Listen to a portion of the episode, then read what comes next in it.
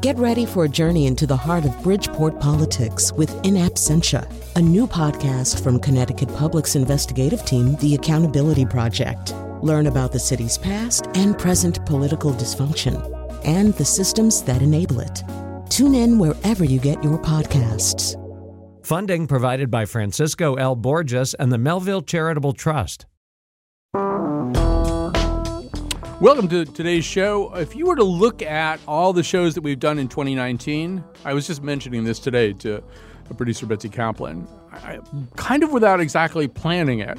We've done an awful lot of shows that might fall into the category of crime and punishment, uh, quite a lot of shows that look at the way the American justice system is often not really worthy of that name, ways in which it kind of doesn't function the way we think it functions.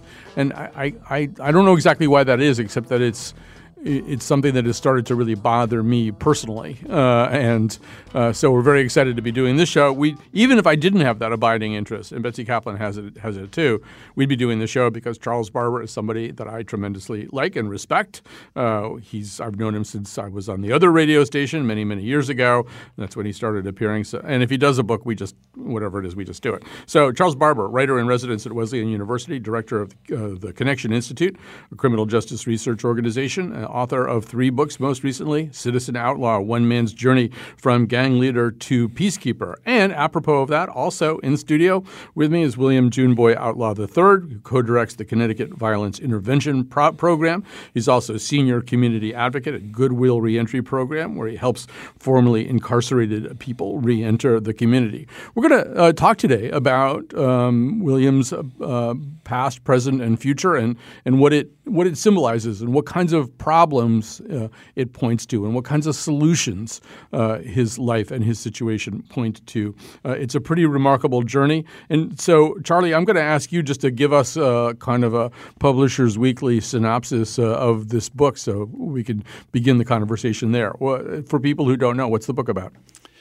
It's a biography of William's story from uh, growing up in public housing, really rough public housing in New Haven, um, lots of uh, abuse as a kid, um, not having a very good experience in the public school system in New Haven, dropping out at 14, eventually running a gang with 40 guys, making no one was really counting it with so much money, but probably a million dollars a year at age 14 to 17, 18 and then it all kind of blew up. Uh, and he was sentenced for 85 years in prison uh, for various offenses. Then there was an appeal. He unexpectedly got out after 20 years, and the last third of the book is about the remarkable work he's doing in the community, which I think he sees as atoning for his past in New Haven. So, William, I want to start with today. We can we can talk about the past. We will talk about the past, but I want to start with today. So, if I met you, I don't know, after church or in line at Dunkin' Donuts or just walking down Chapel Street in New Haven, who would I meet? Who who would I be talking to if I met you today? You'd be talking to uh, a 51 year old man that's probably asking you what's the best restaurant downtown. uh, you know, but you know the answer to that question, I would assume. oh no, I don't. There yeah. got a lot of new restaurants in New Haven, so that's the type of guy you'll probably meet that day. Right. Uh, Tell me a little bit more about that guy. What's he? What's he? Can first of all explain what it is you're doing right now. What is it you do with your days? Oh, my days is I work two full time jobs, so yeah. my day is you know uh, pretty hectic. Some days, uh, some days I just take to myself. So if I'm downtown, probably down here looking for having dinner with me and my fiance, and I'm just strolling through New Haven, where it's a beautiful city uh, especially downtown area, has been revived with all these nice restaurants, and I'm hopefully to get to each and every one of them. So that's what type of guy you to meet that day.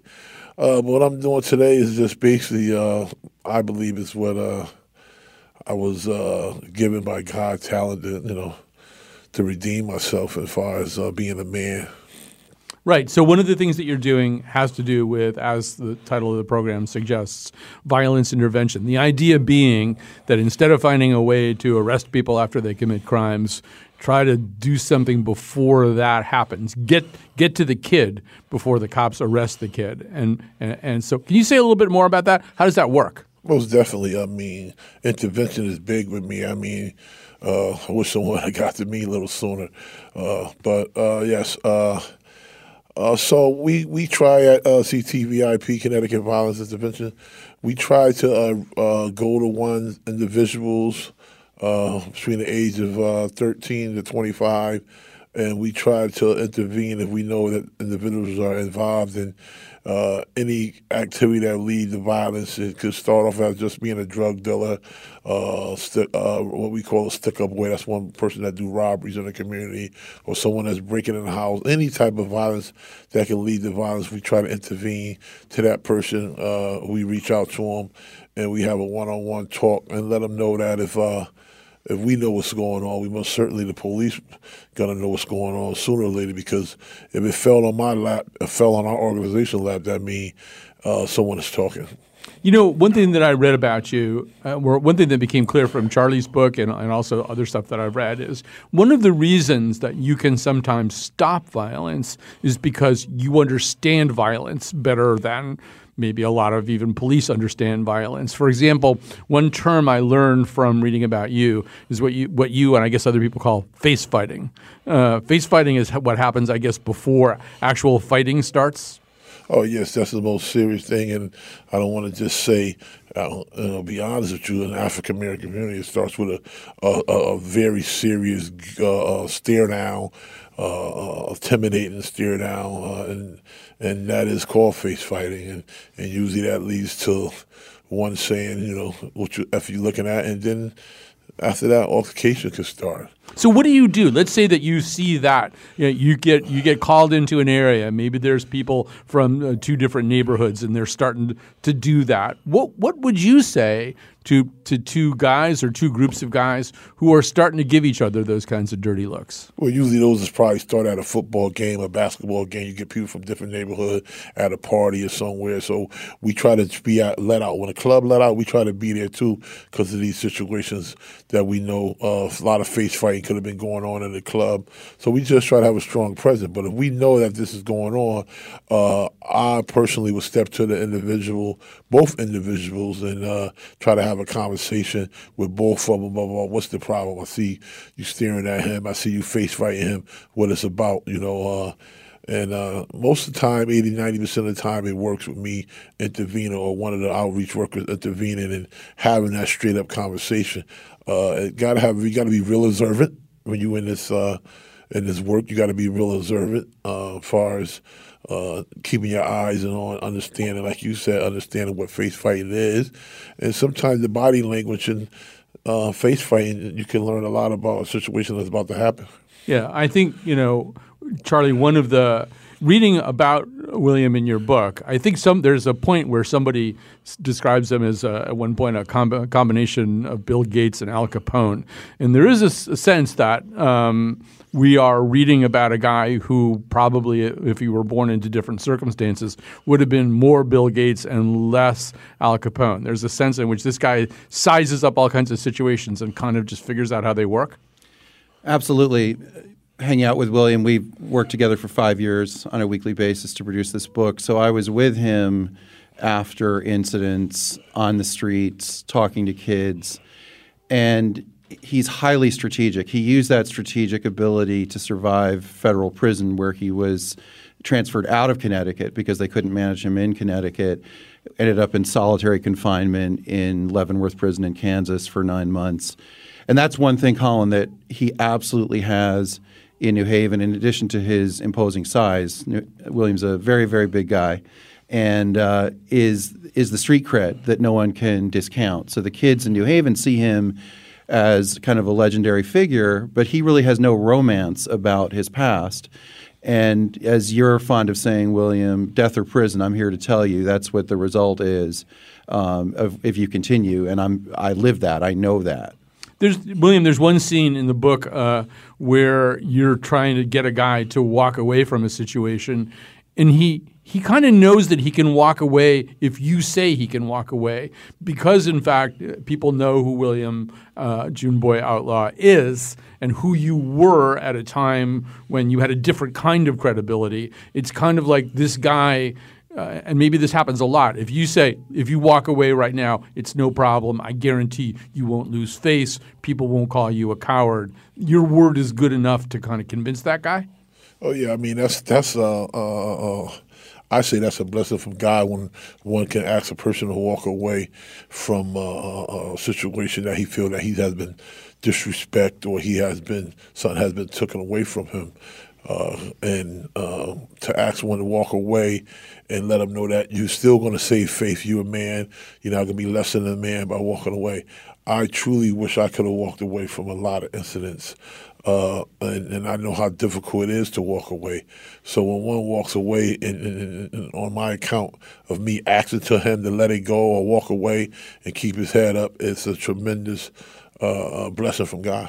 It is a blessing from God, but does it also ever strike you as kind of it's kind of an irony in a way, kind of um, a contradiction in a way. One of the reasons that some guys will listen to you and believe you is because at one point you were a very violent guy. You know, one of the reasons that your word means something is because of who you are now, but another reason your words mean something is because who you were then. The fact that you were very violent at one point kind of allows you in an interesting way to get people to be less violent, which is kind of a weird idea.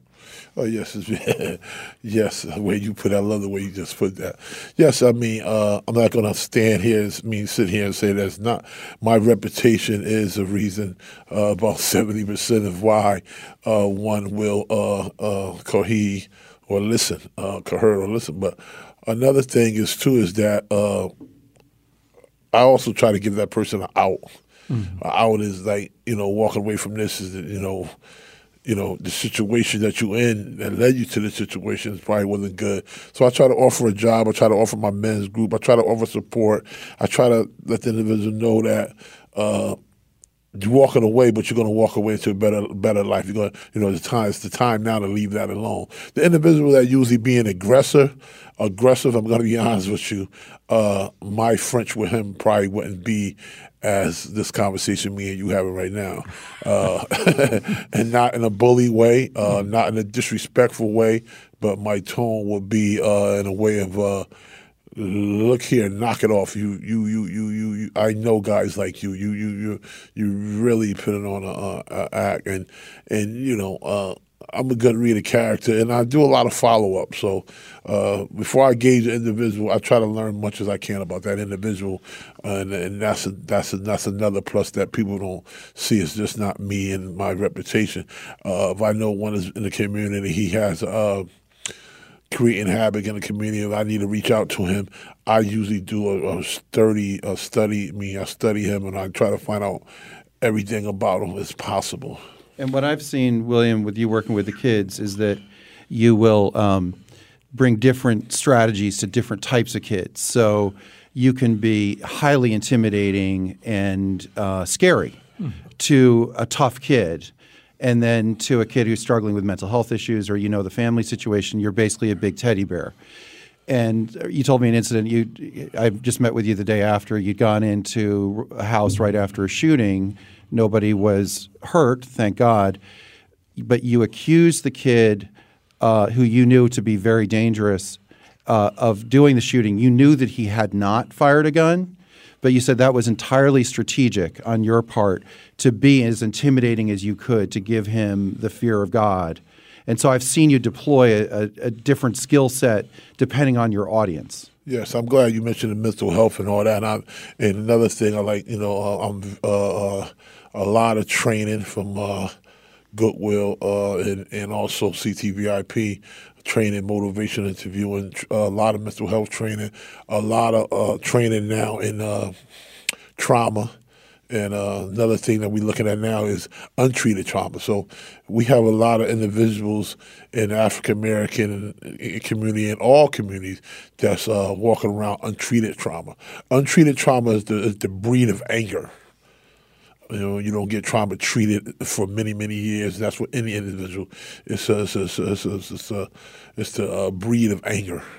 I want to circle back to that because I think it's really important. But uh, I also want to um, jump on one thing that William said because Charlie, one of the moments uh, in this book that really made my jaw drop is um, you know, we meet uh, William, we see him uh, commit uh, the murder that uh, ultimately uh, incarcerates him. We see him as the leader uh, of the Jungle Boys, this pretty ferocious and respected street gang in in New Haven. then we see him go to Somers at a time when Somers was really a scary and violent place, and yet William is able to rise up to the level of a shot caller, the leader of the black prison community within Somers, a guy who is able to create create networks within Somers uh, that, into a way that was just was remarkable, would allow him to get weapons, drugs to sell, all kinds of stuff like that. And so I'm reading about this guy, and suddenly, and it it it, it happens on let's see, I dog-eared the page. It happens on page 93. You write, but Away from his public image, beyond all the bravado and the swagger and his relentless displays of guile, Outlaw was exhausted and scared. Every night after his cell door clanged shut, he felt relieved and oddly free. No one could bother him for the next precious seven hours. He had no need to live up to the image that he created, the larger than life intimidator.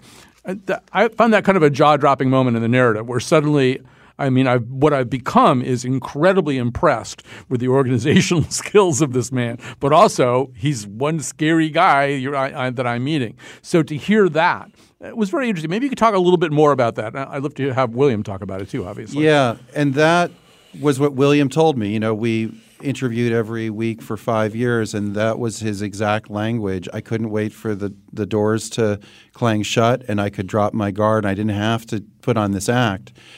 I think that a lot of the writing of the book and our process together, which has been a very meaningful process for both of us, um, has been drawing out the vulnerability of William. So the reason why we met so often is in the first literally couple years, and we obviously come from very, very different backgrounds, although we've learned that we have, you know, some meaningful things in common.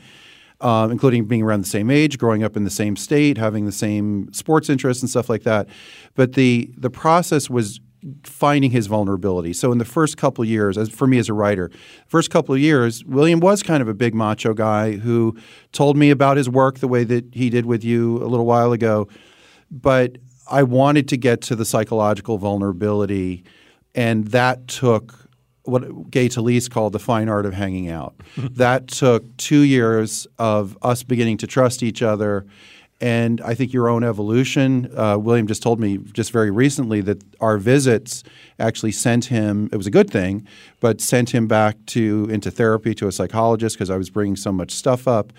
And what I also found was I needed to learn how to write, ask the right questions because there's the cultural linguistic differences between us were profound to begin with. And so I would ask him for years, William, what was it like getting out of prison? It must have been fantastic. You you know, you never thought you'd get out. Oh, it was great. It was great. It was great. And then finally I said, William, what happened on day 3? What happened on day 4? And he what he told me was, and this is in the chapter in the book, he didn't sleep for the next 9 days because mm. he was so freaked out he, that as you put it to me, William, if you cl- if you shut your eyes, you'd fall asleep and the dream would be over, you'd be back in prison. So I wasn't, it took us two years to find your vulnerability, and mine too, with him, mm-hmm. and to get the real story. But I heard that a little bit, William, in the scenario you described just a few seconds ago, where you said that you're talking to a hypothetical guy and you said, I know guys like you and I know what's really going on inside too, right? A lot of the guys that you're talking to, the guys that maybe you're going to have to be a little bit intimidating with to get them to calm down, to back down, to step away. I take it you see the same thing inside them that was inside you, which was ultimately fear when there's an opportunity to feel it. Oh, no question. I'm glad you said that, but I wanted to just elaborate on something that I should elaborate. First of all, I'd like to just understand that as a victim in this case, uh, and he's talked about in the book, and I am so. Uh, I usually, before every time I speak, I usually uh, give him his uh, due respect and his family, and I'd like for that to occur right now. That uh, uh, he's always in my mind, and that I don't want that to go unheard. Uh, You're talking about Sterling Williams? Yes, yeah, that is okay. true, and I would like you know understand that that you know we sit here talking about that that, but he is a person that is a victim, and I just like to always you know give him his knowledge and his family, mm-hmm. and my sympathetic and my sorriness. Uh, you're right. Uh, they are they are me, and I, I, tell guys that in my group, I am you. You know, uh, uh, uh, so that is right. You are uh, uh, correct like that. I do see that fear. Uh, Charlie left out too. Every night that that door closed, I cried. Cried. Literally, tears came down my eye. Even if I had a good day in prison, far as uh, say the day I achieved my GED, or the day I, I, I learned how to do Microsoft, or or just say the day I was in the gym and I had a good workout. I still, if a day was good, a day in jail is never good, but if I had an okay day, I still cried every 24, every night in jail. Every time I lay down in that bed, I cried every night. And, uh, and Charlie's right, and, and that's why Charlie, I say now, he's the greatest writer because he captivated out of me. Out of me, he he brought he he brought not just the vulnerability. I call it. He brought the truth out of me about myself, far as uh, uh, uh, uh, issues and that I had that I needed to get in the comfort zone and be able to talk to uh, someone about. All right. So we're going to talk more about this fascinating story, about this transition that William Outlaw made from a guy who caused problems to a guy who solved problems. We'll do that after this break. Biggie, biggie, biggie, can't you see? Sometimes your words just hypnotize me. And I just love your flashy ways. I guess that's why they're broken, you're so fake. Biggie, biggie, biggie, can't you see? Sometimes your All right, we're back. I'm in the studio uh, with Charles Barber. Uh, his new book is Citizen Outlaw: One Man's Journey from Gang Leader to Peacemaker, peace, Peacekeeper, excuse me. And it is uh, divided into two segments: Outlaw and Citizen. Uh, both of those segments are about the other man in the studio, William Juneboy Outlaw III, who co-directs the Connecticut Violence Intervention Project uh, program. I keep saying project, and, and he's also senior community advocate at Goodwill Reentry Program, where he helps formerly incarcerated people re-enter the community. Um, so there's so much to talk about here. Um, I was astonished to find out that one of the, your influences in the early days, one of the, the th- movies, I, I wouldn't have guessed it was this movie uh, that meant something to you, uh, was, uh, well, let's hear a clip from it. It's from the, this is the movie Once Upon a Time in America, uh, directed by Sergio Leone. You ever think of setting yourselves up in business? All those trucks they're using to haul liquor, soon be selling them for nothing. I'm talking about hundreds of vehicles, controlled by a national organization and supported by a powerful union headed by Jimmy Conway. You gotta be kidding, Sharky. Jimmy clean hands in business with us. They won't be clean for long with the hands he's gonna shake. We're not interested. What is the matter here, Noodles? You got a problem? We got plenty of money tucked away. Why not invest it? What is the problem? I'll put the party behind you, and I got friends in high places. I'm not interested in your friends in high places, and I don't trust politicians. Well, that's probably because you still think like some schmuck from the streets. Now, if we listened to you, we'd still be rolling drunks for a living.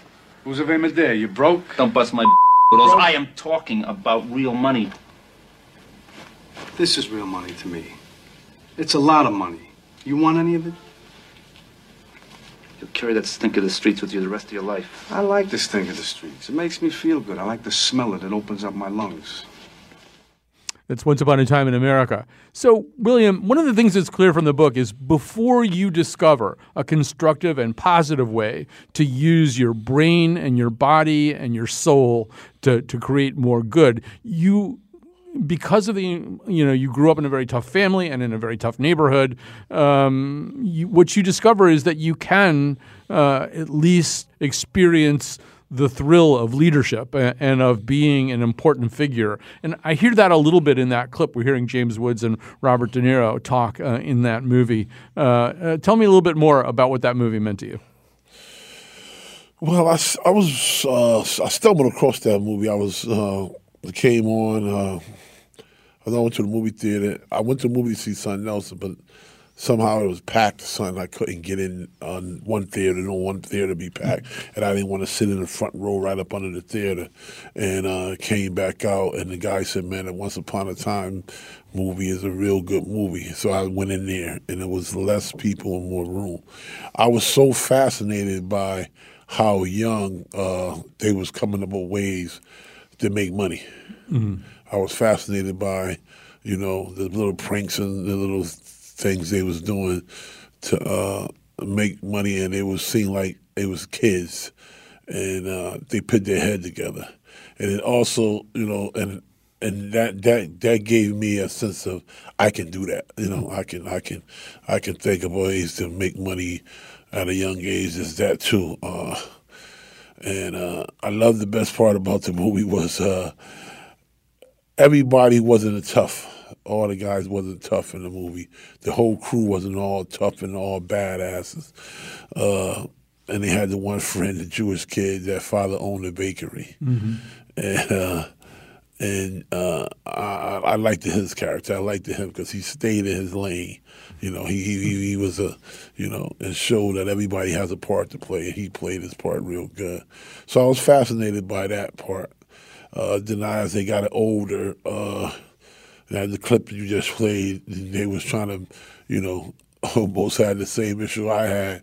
You get a lot of money and uh, you don't know how to uh, African Americans in the community don't know how to launder it. You don't Mhm. you don't know who to trust and who to who to give it to. So now you start buying uh, stupid things like cars and jewelry and stuff that's making you stick out. So uh, so I mean that movie in general just put me in a sense of power as I you know I can I can I can I can do it. They did it and you know just one a great movies.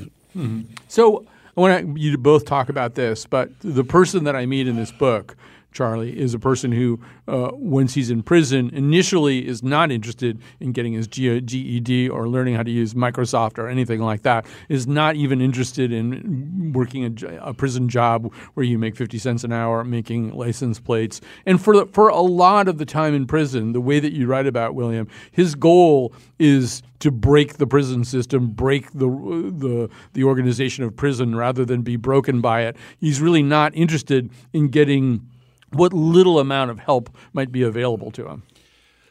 Absolutely, he he terrorized uh, the Connecticut prison system to the degree that um, they the, the Connecticut DOC transferred him out after two years because they could not manage him. He basically recreated the gang within prison.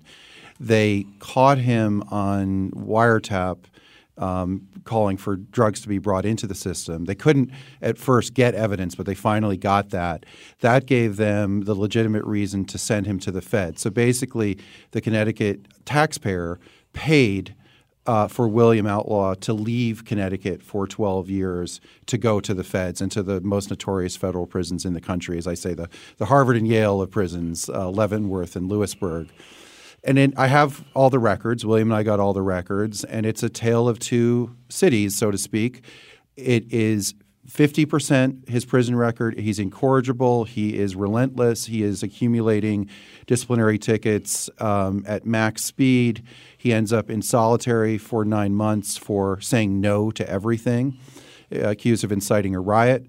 And then in 96 and 97, uh, 20 odd years ago, everything changes in six months. Mhm. Everything changes. And I don't want to give everything away, but I would say this, there were two seminal moments. One was a conversation with William's daughter that I'll let him talk about, uh, who was now on, uh, sort of 12 years old. So it was the f- one of your first sort of meaningful conversations, you know, sort of more adult conversations with her. And then the other was um, William was befriended by a legendary gangster from Harlem who was in forever. And he took William under his wing and said, I will never get out. You're a talented guy.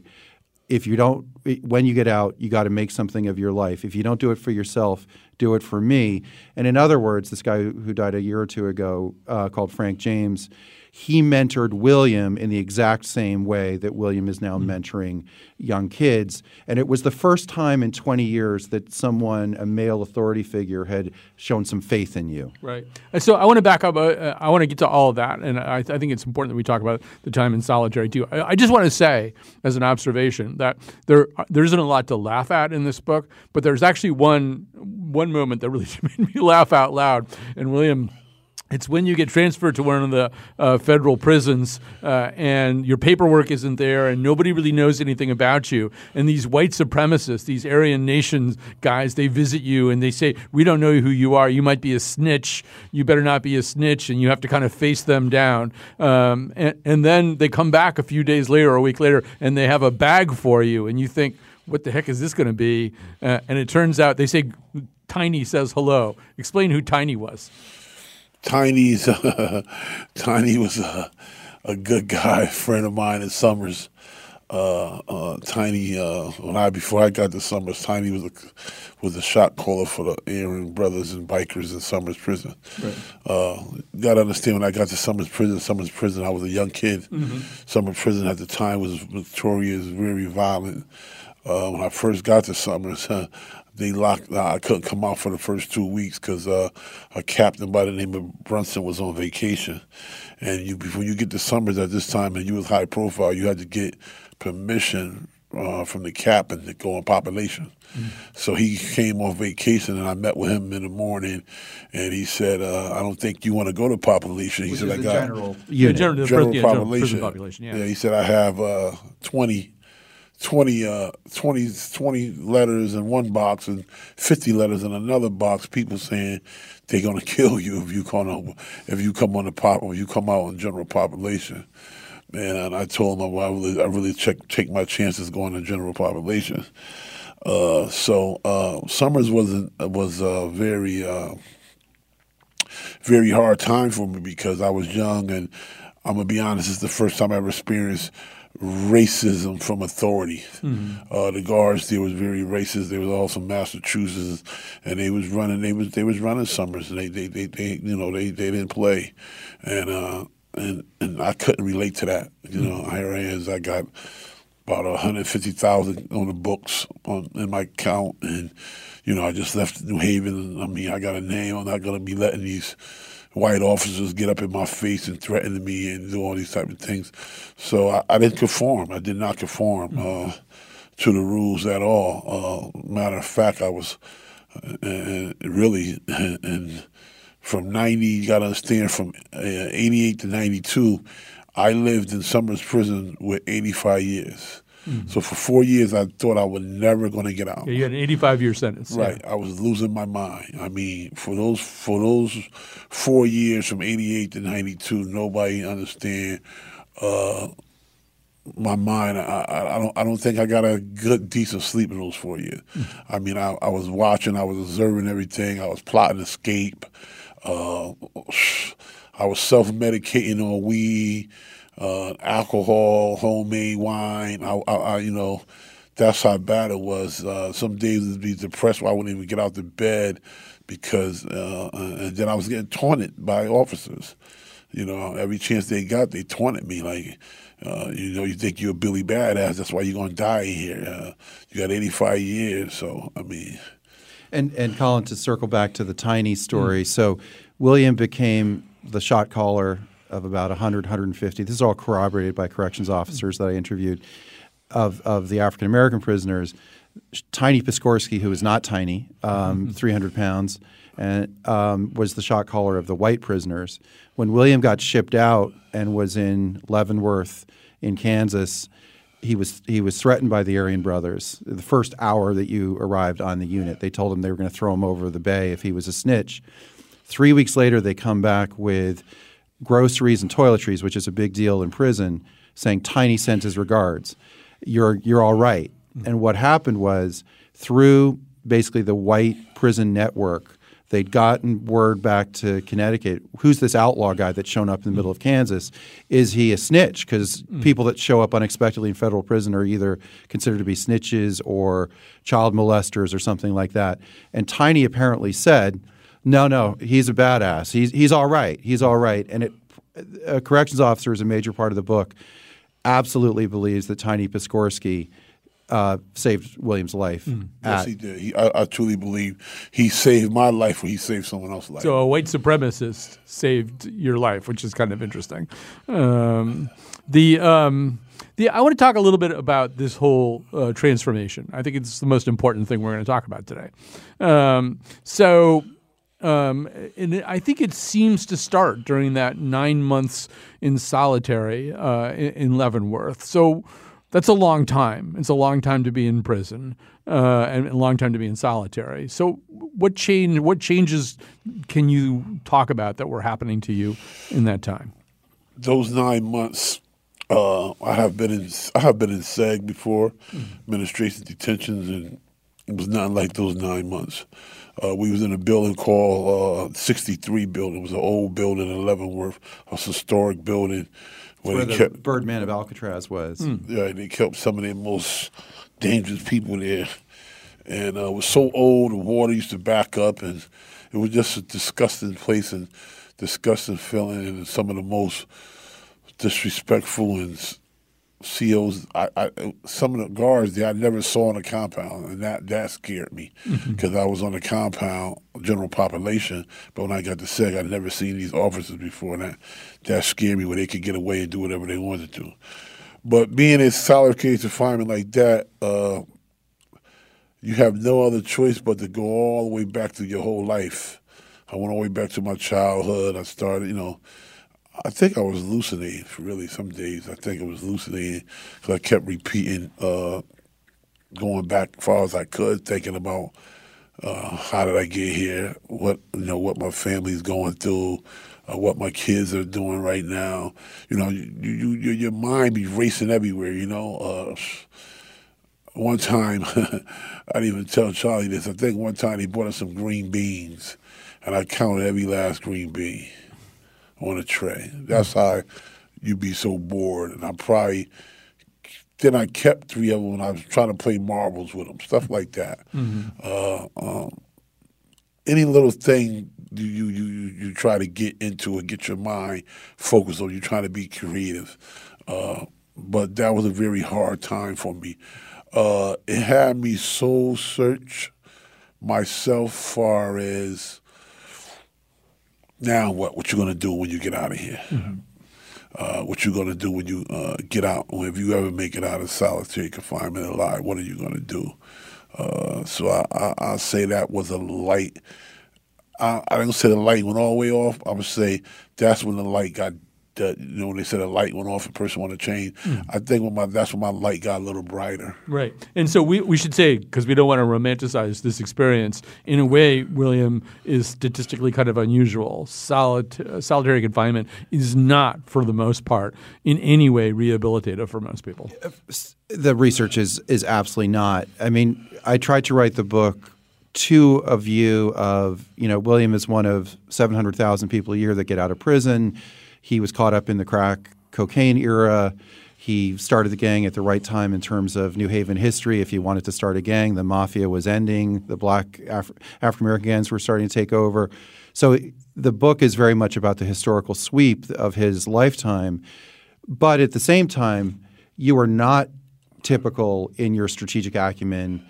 And um, I think that in a we're not interested in romanticizing solitary, but th- as you put it to me once, they kicked my ass, and you couldn't. You've been up. This is the way I see it. You tell me if I'm right or wrong.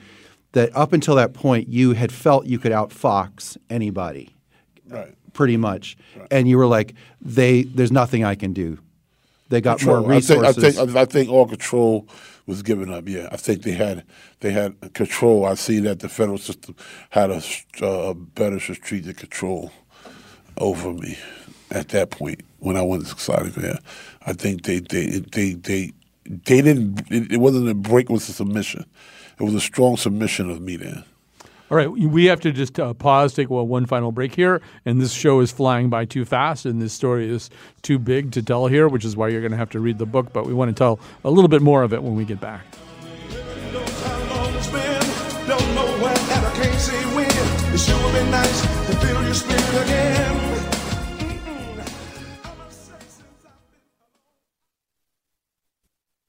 All right, we're back. I got to say some thank yous, uh, and those thank yous go to senior producer Betsy Kaplan, uh, who made the show possible, uh, and to Chion Wolf, who's on the board, making the show sound good, uh, if not great. Great, I would say. Uh, we're talking to uh, to Charles Barber, author of Citizen Outlaw, and to William Juneboy Outlaw III. There's so much to talk about here, and I'm running out of time, and I don't like it. I should say this book also is like there are all kinds of weird kind of cameos in this book. There's one moment.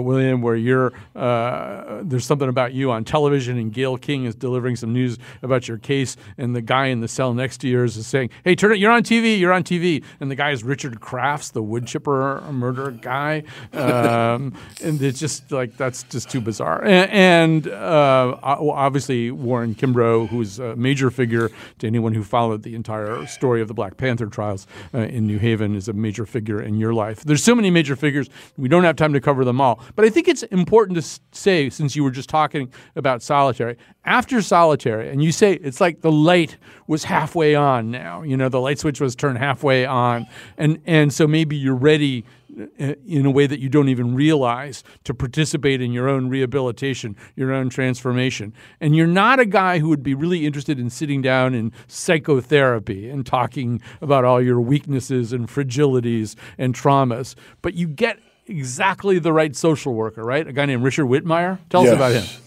Well, what happened was uh, he fell on my lap too, like Charlie fell on my lap. well, I was in at this time. I was transferred to Lewisburg. Uh, I was signed to a block called A Block. A Block was the only uh, uh, cell block in Lewisburg that had single cells. I was the youngest kid in there. It was for high profile individuals. Uh, and uh, I never forget. It was the first year of the WNBA championship. I think Charlotte was playing Houston, so I went up to. I came in the yard off the yard early to watch that game, and uh, the, uh, Aryan Brothers ambushed some DC blacks, and they killed uh, killed two of them, and injured one real bad. So after that, and that happened in my housing unit. After that, uh, we stayed locked down for about four or five months in our cells and uh, anyone that had a violent crime was referred to mental health. Mm-hmm. So I went up to mental health uh, after I refused a couple of times. They told me if I didn't go, I was going to be going to segregation. So I went up there and I uh, was signed to this uh, to talk to this guy by the name of Dr. Whitmire. And uh, so we get up there. It's just like the Antwone Fisher movie. We get up there. I don't got nothing to say to this guy. I'm just sitting on the couch looking at Sports Illustrators. I don't got nothing to say to him. I really don't know him. I really ain't gonna open up to him nothing about my personal life. You know, he got this seller suit on, so he's got all these jokes he's saying to other people. So I sat there after a couple of sessions, probably after the third session.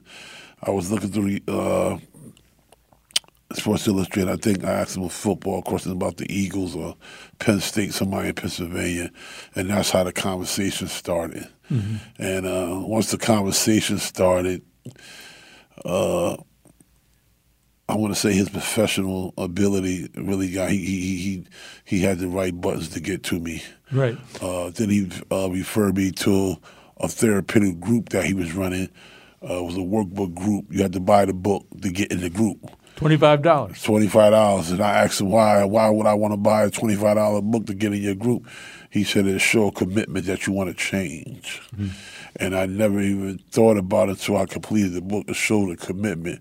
Twenty-five dollars was way worth. Uh, the treatment that I got out of that yeah, book. it's the best bargain in therapy. Best um, bargain, yes. So we're going to run out of time here. There's so much stuff I want to talk to, but uh, talk about. But Charlie, um, one thing that you want to talk about, uh, and it, it comes uh, out of the work uh, of another person who studied prison populations. Maybe the way to frame it is, you know, we just talked before about how you look at Williams' files, and up until '96 and '97, he's incorrigible. He's so horrible that they they practice what's called bus therapy. They just transfer him around to different prisons so he can't really get his feet on the ground anywhere and start causing more trouble. The whole idea is just to keep this guy off balance because because he's he's such a problem, and then he becomes the opposite opposite. And so there's this term that I'd never heard before about desistance. That maybe some of the things that made him um, such a major leader of a criminal population and a prison population can be almost harnessed to do the opposite thing. Yeah, there's a movement in criminal justice. Uh, You know, the the field is fascinated with what people have done wrong and and recidivism, their return to crime, which is appropriate. We're all very concerned about things that people do wrong. But there's a way to flip it, which is to look at desistance. What are the factors that that stop people from committing crime? So. William is a successful example of someone who has stopped committing crime.